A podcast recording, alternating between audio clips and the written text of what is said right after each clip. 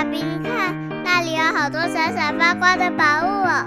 真的耶，宝贝，那就是传说中的十灾故事同心阁。我们赶快去一探究竟吧！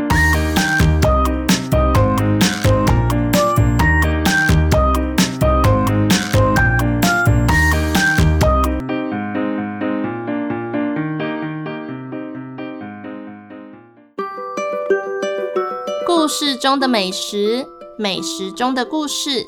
亲爱的大朋友、小朋友们，欢迎收听《实在有意思》系列第二季。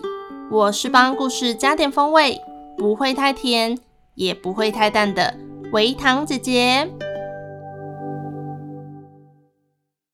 冬天天气冷，食欲总是比夏天好，这是因为身体需要耗费能量来保暖。所以需要摄取更多的食物。冬天也是家庭欢聚的美好时光，聚在一起享用热腾腾的丰盛菜肴，填饱肚子，也牵起人与人之间的联系。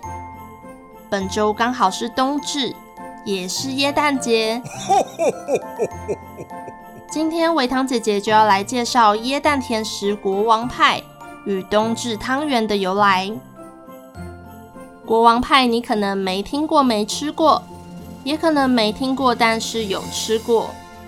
国王派是一种法国的传统食物，通常会做成圆饼，香酥的千层饼皮，醇厚的奶油杏仁内馅，表面有各种漂亮的花纹。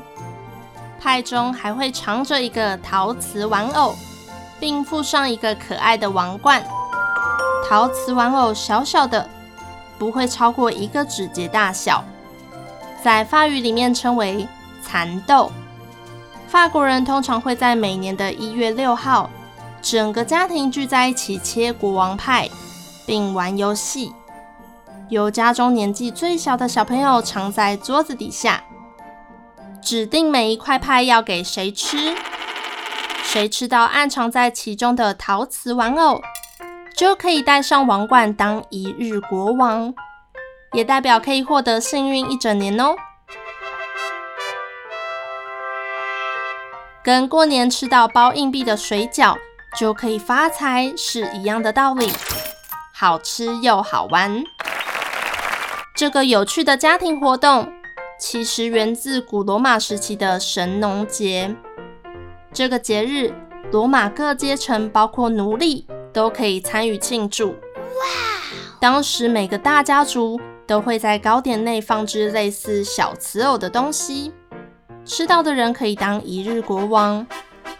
他可以在一天之内对他的主人发号施令，但是这一天结束后，他就必须选择要回去当奴隶，还是被处死。谁想要被处死呢？大部分的人当然还是选择回去当奴隶啦，但是透过这样的节日，奴隶们才有机会短暂的享受自由。以上是国王派的故事。再来讲冬至不可或缺的美食汤圆的由来。冬至这一天，太阳正好直射在地球南回归线上。是北半球国家太阳照射最短的一天。每年冬至几乎都落在国历的十二月二十一日、二十二日或是二十三日。这一天，白天最短，夜晚最长。古人将这一天视为迎接阳气的日子，重要性比其他节日高，甚至好比过年呢。冬至吃汤圆的由来有很多种说法，维糖姐姐分享其中一个。据说闽南有一对贫穷夫妻，他们有一个小女儿，妻子死后，丈夫没有钱为妻子安葬，为了筹钱，万不得已决定卖掉女儿。女儿一听，难过的昏了过去，她的爸爸吓得赶紧煮了一碗米汤。和几个糯米圆唤醒她，爸爸和女儿互相推让，谁也不想把糯米圆吃完，生怕一吃完就要面对离别了。多年后，卖给有钱人家做丫头的女儿灵机一动，不知道爸爸过得如何了。有了，我在家门口挂上两颗又大又圆的糯米圆，也许爸爸看到了便会来与我相认。一年又一年，虽然不知道他有没有顺利的找到爸爸，吃糯米圆的习俗却在闽南地区兴盛起来。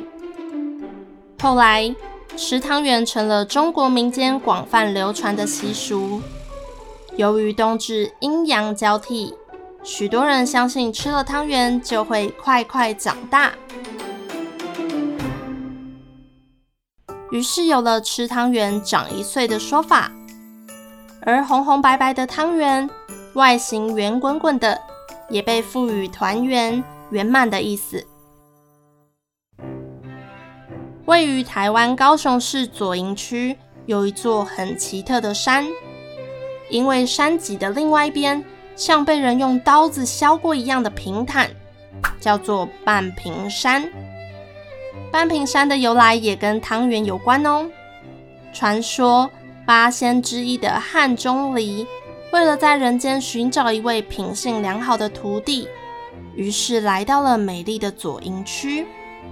他乔装成一位卖汤圆的白发老爷爷，他拿着扇子，对着山轻轻一挥。山的一侧就像被削过一样，那些掉落下来的土石就变成一颗颗的汤圆。汉钟离推着摊子在街上大喊：“来哦，来哦，又大又香的汤圆，一粒一文钱，两粒两文钱，吃三粒啊不用钱呐，快来吃哦！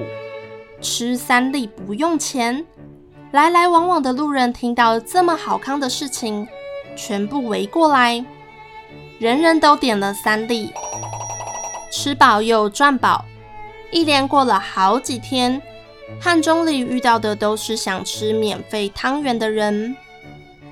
终于有一位书生上门说：“老爷爷，请给我一粒汤圆，谢谢。”吃完后，书生付了一文钱，接着又说：“这汤圆真好吃，请您再给我一粒。”吃完后又再付了一文钱，汉钟离疑惑地问：“年轻人呐，你怎么不学学其他人，吃三粒就免费啊？”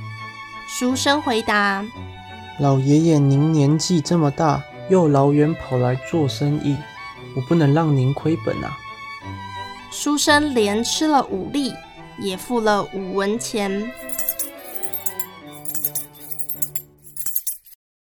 汉钟离满意的想：“哎，这位书生本性善良，是我心目中的理想徒弟呀。”便向书生和围观的人表明自己的真实身份，并告诉书生：“我想收你为徒，你和我一同离开吧。”书生答应了。当两人要离开人间时，书生问：“师傅。”您煮的汤圆是从哪来的呢？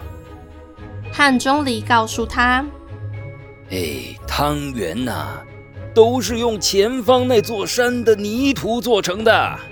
那些不见的土石，就是在大家肚子里的汤圆。因为啊，人们的贪心，山就只剩下一半喽。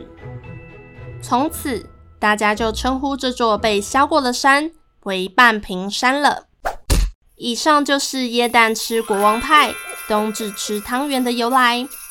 我是维汤姐姐，实在故事同心阁，实在有意思系列，我们下次见。